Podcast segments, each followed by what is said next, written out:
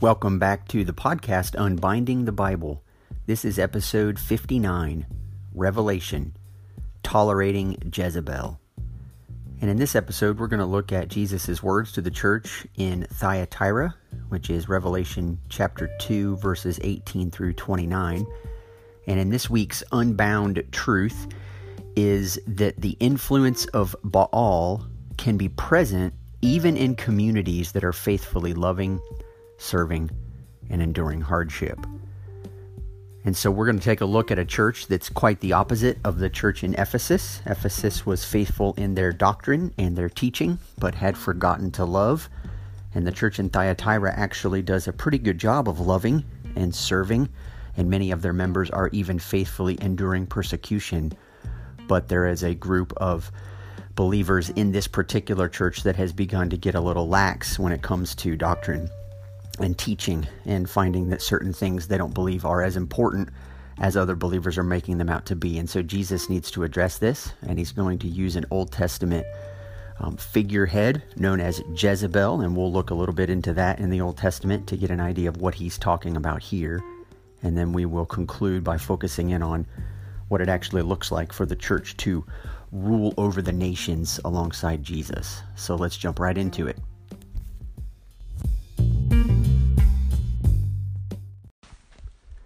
To begin this week's episode, as we typically do, allow me just to read Revelation 2 18 through 29. And to the angel of the church in Thyatira write the words of the Son of God, who has eyes like a flame of fire, and whose feet are like burnished bronze. I know your works your love and faith and service and patient endurance, and that your latter works exceed the first. But I have this against you that you tolerate that woman Jezebel, who calls herself a prophetess and is teaching and seducing my servants to practice sexual immorality and to eat food sacrificed to idols. I gave her time to repent, but she refuses to repent of her sexual immorality. Behold, I will throw her onto a sick bed and those who commit adultery with her I will throw into great tribulation, unless they repent of her works, and I will strike her children dead. And all the churches will know that I am he who searches mind and heart, and I will give to each of you according to your works. But to the rest of you in Thyatira who do not hold this teaching, who have not learned what some call the deep things of Satan, to you I say, I do not lay on you any other burden. Only hold fast what you have until I come. The one who conquers and who keeps my works until the end, to him I will give authority over the nations, and he will rule them with a rod of iron, as when earthen pots are broken in pieces, even as I myself have received authority from my Father, and I will give him the morning star.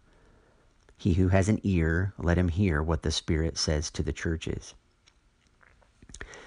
Now, I have titled this episode Tolerating Jezebel, and that is because of a comparison that Jesus makes to the church, directly telling them that they tolerate this woman, Jezebel, who calls herself a prophetess. And so, um, many times uh, you, you may be familiar with this woman, but this is probably the most infamous woman in the Old Testament, is an actual woman named Jezebel. She was, we're told in 1 Kings 16, the daughter of Eth Baal, king of the Sidonians, and she marries um, one of Israel's worst kings, or maybe it's uh, he becomes one of Israel's worst kings because he marries her. But nonetheless, she marries a king named Ahab, and Ahab is the leader and the ruler in Israel and ought to be a worshiper and follower of the Lord but marrying into Jezebel's family, who are clearly Baal worshippers, what you find in this particular Old Testament instance with Jezebel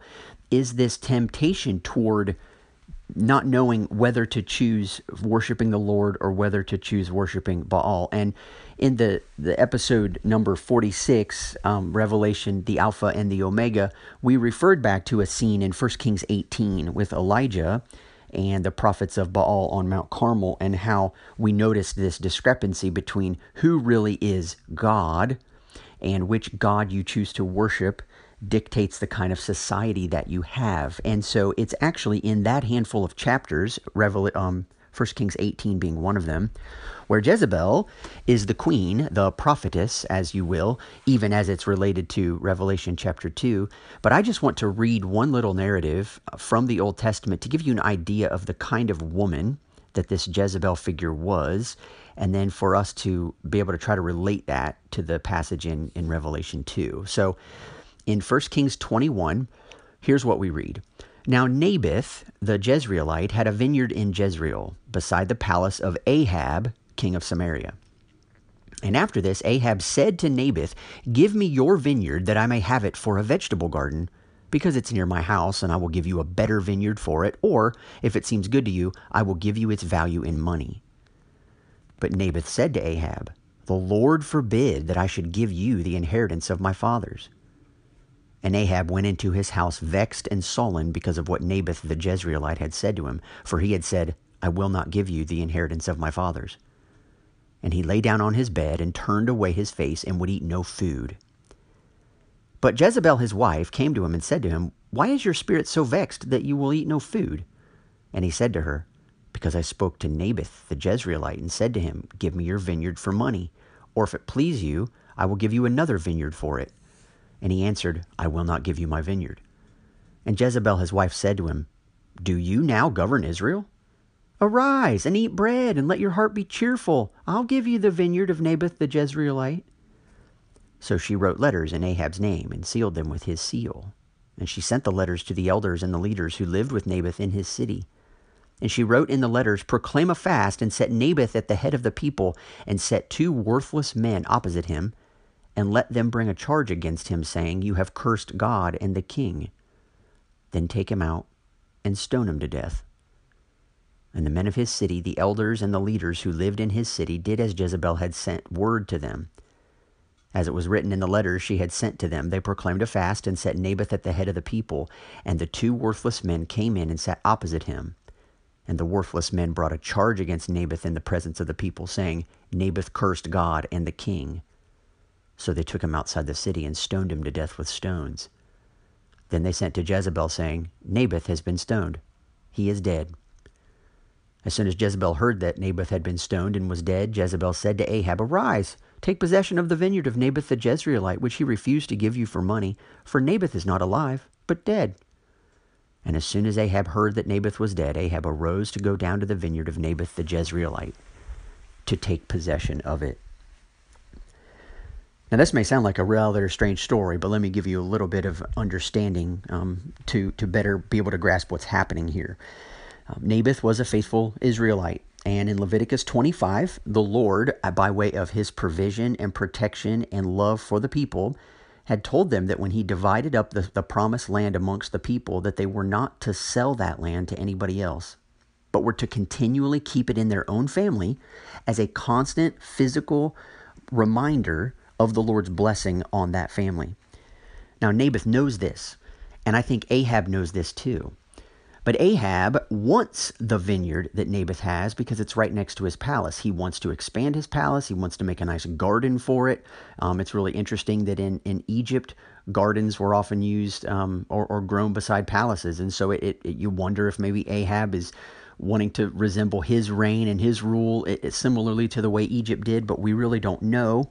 All we know is that as a follower of the Lord, Ahab knows that you don't just steamroll people, you don't just bulldoze them. You're going to have to offer him something for his property. And so he offers him a better vineyard for it, or he offers him money for it. But Naboth is a faithful Israelite and knows that the Lord has promised this vineyard not just for him, but for his descendants. And so it's really not Naboth's to give up. The Lord owns all of this land, and the Lord has graciously allowed his people to live in it and be stewards of it and to be given personal property in the land. In Baal's economy, though, the king rules everything. The king takes what he wants when he wants from whoever he wants. That's how Jezebel grew up. And that's how Jezebel thinks Ahab should rule. But Ahab knows that the Lord wouldn't approve of that type of ruler, and so he offers to buy the vineyard or to give him money or to trade him. And when eh, when Naboth says, "No, I won't let you do it," it says that King Ahab laid down on his bed and turned away his face and would eat no food. And what you have here is is kind of like a glorified royal temper tantrum, but Ahab lays down and he's truly stunned about the best way to go about getting what he wants as a but as a follower and leader and king of the Lord's economy, knowing you can't just steal what you want, you've got to do something else with it. But the fact is, Ahab is married to Jezebel, who worships Baal. And in Baal's economy, taking care of your own needs first is what justice means, and you care about everybody else secondly. And so Jezebel does something that I think Jesus is going to connect for us here in our um, letter to the to the church in Thyatira, and that is by saying that Jezebel says to the leaders of the city, I want you to set a feast. I want you to set Naboth at the head of the table, and I want you to take two worthless men, set them opposite him, and have them bring a false report saying Naboth cursed God and the king. They do it. The two worthless men bring a bring an accusation against Naboth, and he is eventually stoned and killed. Jezebel goes back to Ahab, tells him that the vineyard is now his for the taking, and he gets up and he takes it. The passage continues with the Lord's very just and um, deserved anger toward Ahab and Jezebel for this um, particular, you know, string of events. But but the bottom line here that I want you to understand for our purposes in the, the Revelation chapter two is to see that Jezebel, as a follower of Baal, actually knows just enough about the law of the Lord to know that nobody could actually be convicted of this false accusation of having cursed God or the king except based upon what Deuteronomy 19 tells them in the law, and that is that on the evidence and on the testimony of two or three witnesses, a matter shall be confirmed. Now, what's interesting is Jezebel actually taps into that part of the law, guaranteeing that she has at least two witnesses who will bring a false charge against Naboth in order to break another part of the law, which is that this land is not to be sold outside of your own family. And so Jezebel does something that's really, really, really shady, and yet something that Jesus is cluing us in on can actually still happen today.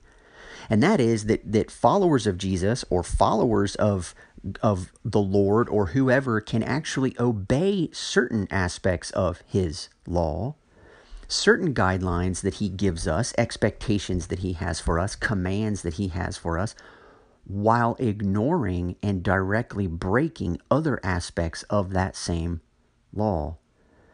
And Jezebel was the queen of this. Jezebel threatened to kill Elijah when Elijah had defeated the prophets of Baal on Mount Carmel, and Elijah runs for his life from this woman.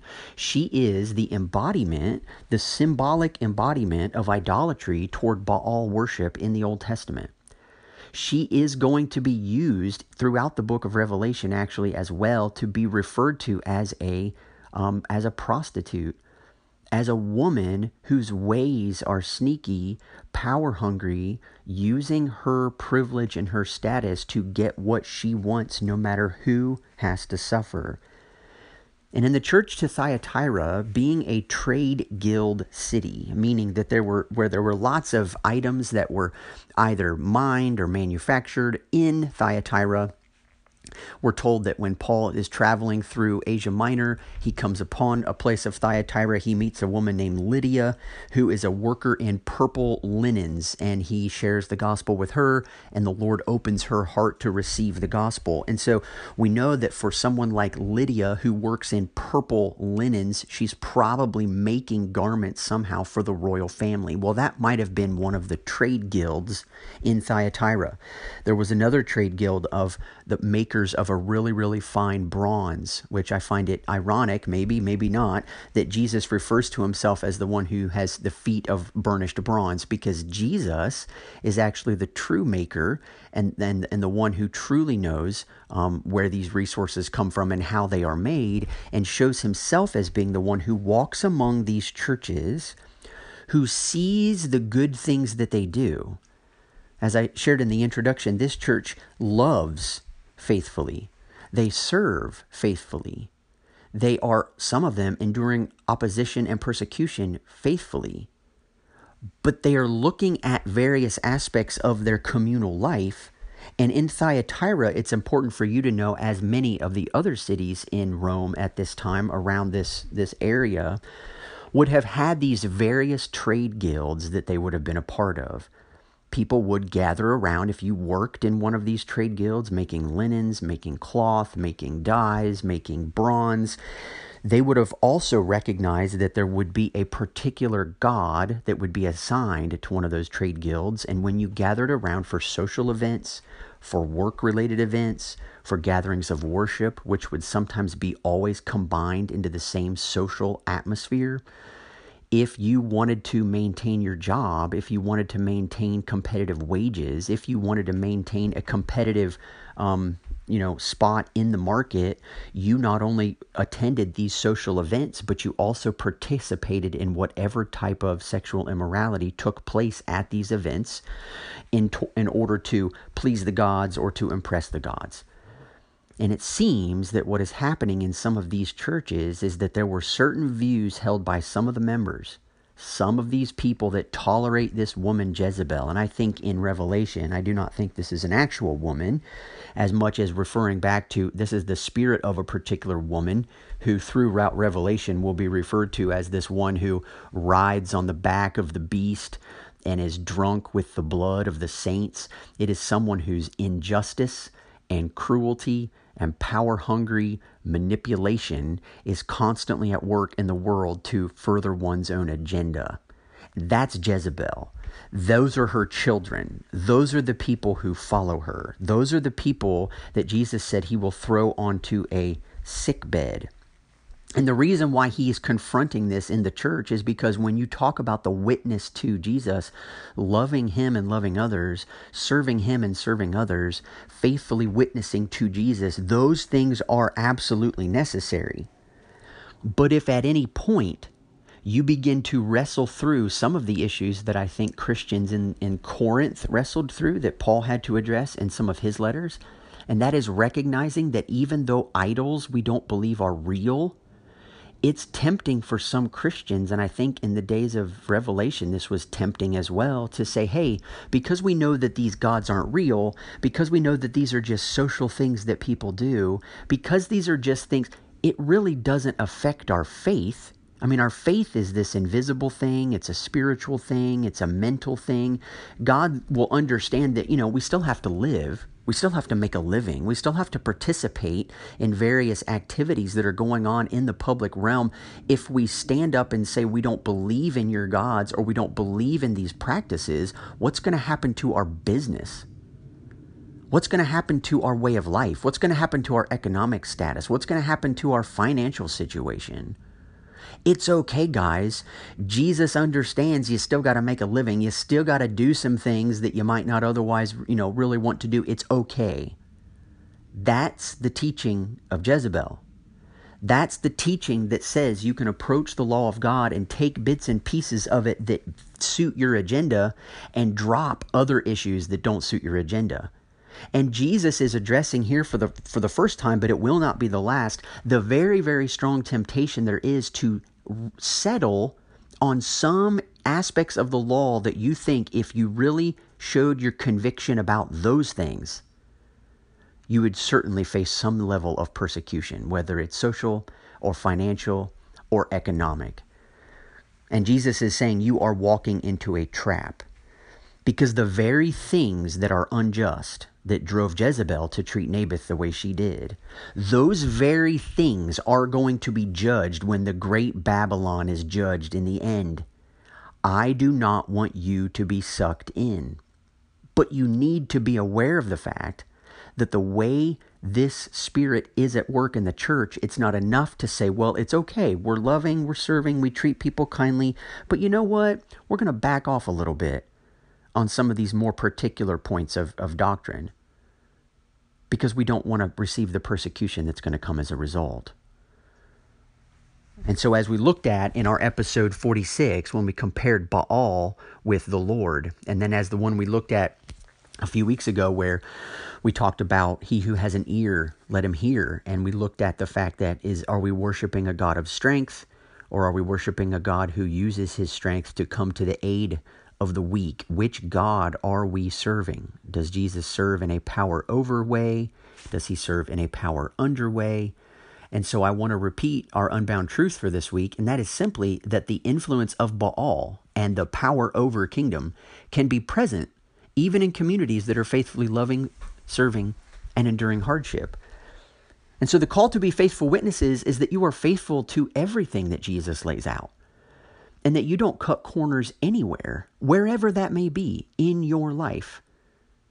You don't cut corners because Jesus wants a faithful representation to the truth. And the faithful representation to the truth isn't just that you live faithfully to the truth, but that you come to those in your midst who aren't living faithfully and you offer them the opportunity to repent. Verses 26 to 29 of Revelation 2 um, conclude the letter to this church in this way. The one who conquers and who keeps my works until the end, to him I will give authority over the nations, and he will rule them with a rod of iron, as when earthen pots are broken in pieces, even as I myself have received authority from my Father, and I will give him the morning star. He who has an ear, let him hear what the Spirit says to the churches. Once again, as is evidenced in all seven of these churches, what they receive is a an encouragement and an exhortation to conquer or to overcome or to be victorious. And the one here in this situation is going to be the one who is able to point out the false teaching that is going on within the church in the spirit of Jezebel, this manipulative, power hungry, controlling spirit that needs to be properly dealt with, called for what it is, and then repented of. And for those who either call others to repent of that and are found to be faithful in their ability to do this until the end, Jesus says that he will grant them authority to rule the nations with a rod of iron. Now, in Psalm chapter 2, um, Jesus is actually spoken of. It's, it's the Messiah, but we, we eventually find out that this is referring to Jesus himself as someone who will rule with a rod of iron. And it is in Psalm 2, the few verses right before that, where we get this reference to the Son of God. Again, the, the King, the Messiah, being oftentimes referred to as the Son of God. And this is the way that Jesus addresses the church in Thyatira. It says, The words of the Son of God, who has eyes like a flame of fire and whose feet are like burnished bronze. And Jesus' eyes, like a flame of fire, are those who see into these manipulative, backhanded, power hungry ways. Nothing catches Jesus by surprise. He sees those things that are done in hidden places and in the secret places. But he addresses this church by the phrase, the Son of God, which interestingly enough doesn't even appear in Revelation 1, like so many of the other attributes of Jesus that we've been referring to throughout the book so far. But I do think it's because it's referencing it from Psalm chapter 2, which again is this place where the Son of God, the King, Jesus, the Messiah, is going to rule the nations with a rod of iron. And so we have this ruling the nations with a rod of iron, ruling. We've seen this before. We've looked at this all through the podcast, but in most in particular in episode 5, made in the image of God, what does it mean to have dominion over the birds of the air and the beasts of the field and over every living thing that creeps on the ground? Um, what we know is that the beast himself conquers by by causing his enemies to fear him and then by killing them. Well, what we're going to find out as we work our way through the book of Revelation is that the Lamb conquers his enemies by loving them and dying for them. And so, what I want us to do, as I challenged you to do in the sermon that I posted as episode 49, How Do You Read the Law? is for us to take just a moment to consider what does it mean to suggest that believers will rule the nations with a rod of iron. What does that mean? And in Daniel chapter 2, there's a, a, dream that Nebuchadnezzar has, and, and Daniel interprets it, and it, it has this statue of multiple, you know, bronze and iron and clay and gold and all of these different different parts. And what we come to understand through through history is to recognize that the part of the statue made of iron mixed with clay was um, oftentimes believed to be a reference to Rome itself. And so, you know, Rome is often equated with iron. And the idea that you and I probably have in our minds when someone says rule with a rod of iron, it nearly always signifies harsh dictatorial rule. And so the question I want to pose is Will Jesus really rule in a harsh dictatorial way and invite his followers into that with him? Um, we looked at this in a handful of episodes back, uh, pr- uh, primarily in episode 50, the, the sharp two edged sword. But in Isaiah 11, we are given another promise of a coming Messiah, and here's what it says about him. But with righteousness he shall judge the poor, and decide with equity for the meek of the earth. He shall strike the earth with the rod of his mouth, and with the breath of his lips he shall slay the wicked. Now, we looked at this when it comes time to talk about Jesus wielding a sword, and that the fact that Jesus' sword is wielded with his mouth. And I don't think we're to picture, as I heard, as I heard one one podcaster say recently that it's not as if Jesus has a large sword in his mouth that he's gritting, gritting with his te- gripping with his teeth, and then he swings his head around and is, is slaying his enemies. You know that would, would give him a, a neck ache and, and and probably a host of other problems. That's not the idea. The idea is that the words he speaks judge the people with the sword. And here in Isaiah 11 it says he will strike the earth with the rod of his mouth. So you've got a rod and a sword, both of which we imagine are going to be held in the hands of a harsh dictatorial ruler. But in Isaiah 11, the image we get is that Jesus' words coming out of his mouth are both swords and rods. And we get further implications of this in 1 Corinthians 4 when Paul says, The kingdom of God is not in word, but in power. What do you want, Corinthians? Shall I come to you with a rod or in love and a spirit of gentleness? Now, there's the word rod, and I think that what Paul is saying is do you want me to come to you and be harsh and dictatorial with you? Or do you want me to be loving and gentle? Now, where does Paul get the idea of coming to the Corinthians in a spirit of gentleness and love? Well, are not love and gentleness two of the nine characteristics of the fruit of the Spirit? Sure, they are. The same Spirit of the Lord that describes the Messiah from Isaiah chapter 11, the seven spirits who are before his throne. And we looked at this again in episode 50, and so I won't go back into more detail about that, that right now. But in Psalm 2, in Psalm 23, in Psalm 89, rods are used for discipline or punishment, chastisement, and wrath. But even in Psalm 23, where David is able to say, Your rod and your staff, they comfort me. You know, shepherds don't hate their sheep. They don't beat them over the head because they find enjoyment out of that. They are leading the sheep out of danger into straight paths. And David says to the Lord in Psalm 23, Your rod and your staff, they comfort me. They don't afflict me. They don't make me angry. They comfort me because I know you care enough about me to get in my way when I'm heading down the wrong path and steer me back the right way. Again, David doesn't envision here God beating him over the head. He envisions him clinging to his words that he's given to him to keep David on the straight and narrow path. And so, what I want to pose here is when Jesus is saying to the one who conquers, I will give authority to rule the nations. What does ruling and having authority look like in Jesus' life? Because here's the phrase that he uses at the end of this section. He says, He will rule them with a rod of iron, as when earthen pots are broken in pieces, even as I myself have received authority from my Father. So, what does it mean to rule well? What does it mean to have authority?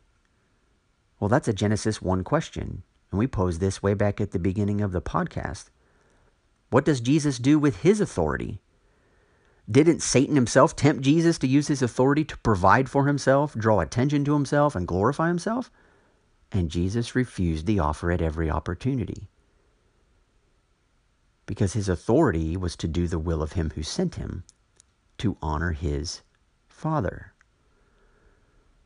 So you see, concepts like rule and authority take on entirely new meanings in the person of Jesus. In fact, I'll repeat was it not the failure to recognize this fact that led many people to reject him when he came, or at the least to think he really wasn't the Messiah at all, after all, after watching the way he suffered and died? And so for us, the challenge is not to allow Rome's definition of rule and authority to be given place in our thinking about how Jesus and his followers will one day rule and exercise authority. And the reason I'm bringing that up here, and I, I brought this up again at the towards the end of episode 50, but I will repeat myself here. It bothers me when I listen to some followers of Jesus speak about the way how in the end we were pushed down now, but in the end, we're going to get what's rightfully ours. We're going to be able to rule over those terrorists, or we're going to be able to rule over those scum of the earth.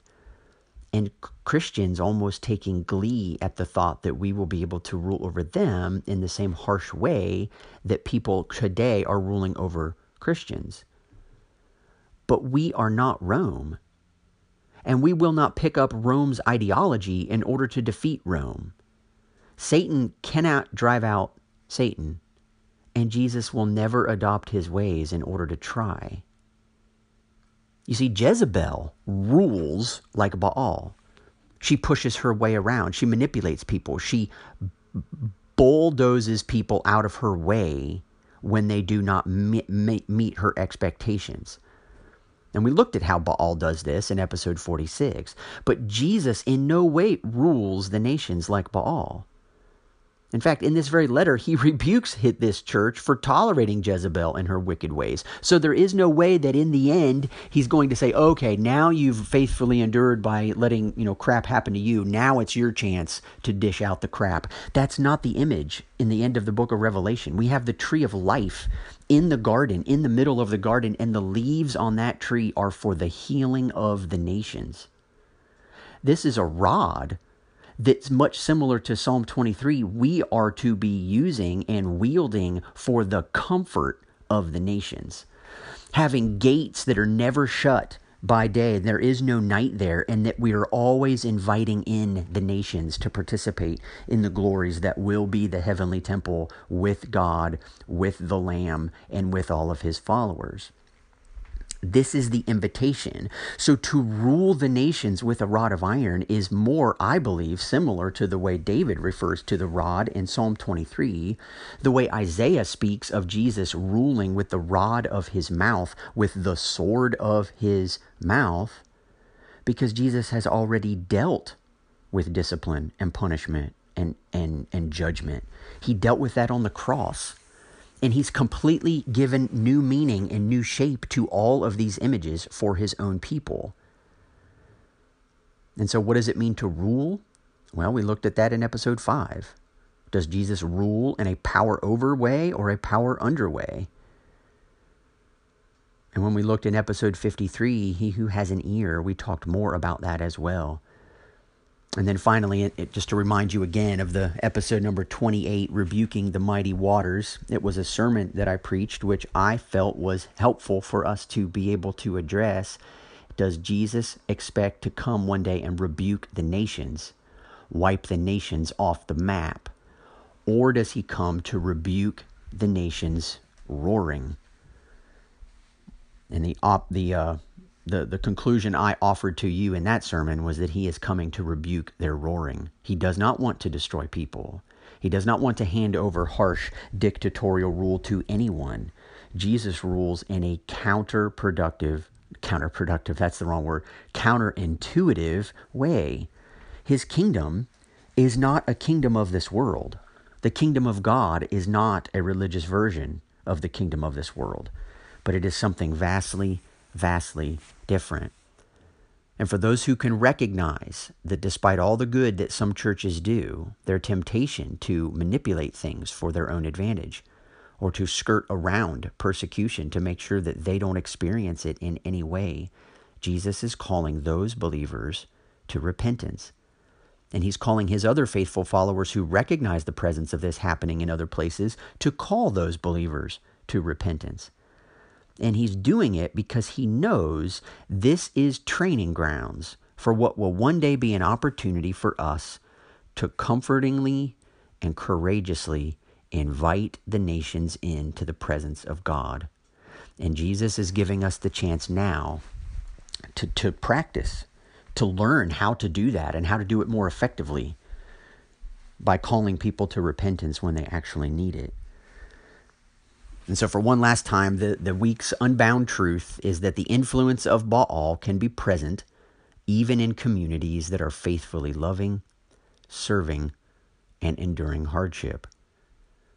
And so, for you this week, I would like you to take some time to consider is there an influence of Baal or a spirit of Jezebel who wants to manipulate things to personally, you know, give you an advantage? These are real issues. These are real concerns that Jesus wants to address. And he wants us all to have the ears to hear what the Spirit says to the churches.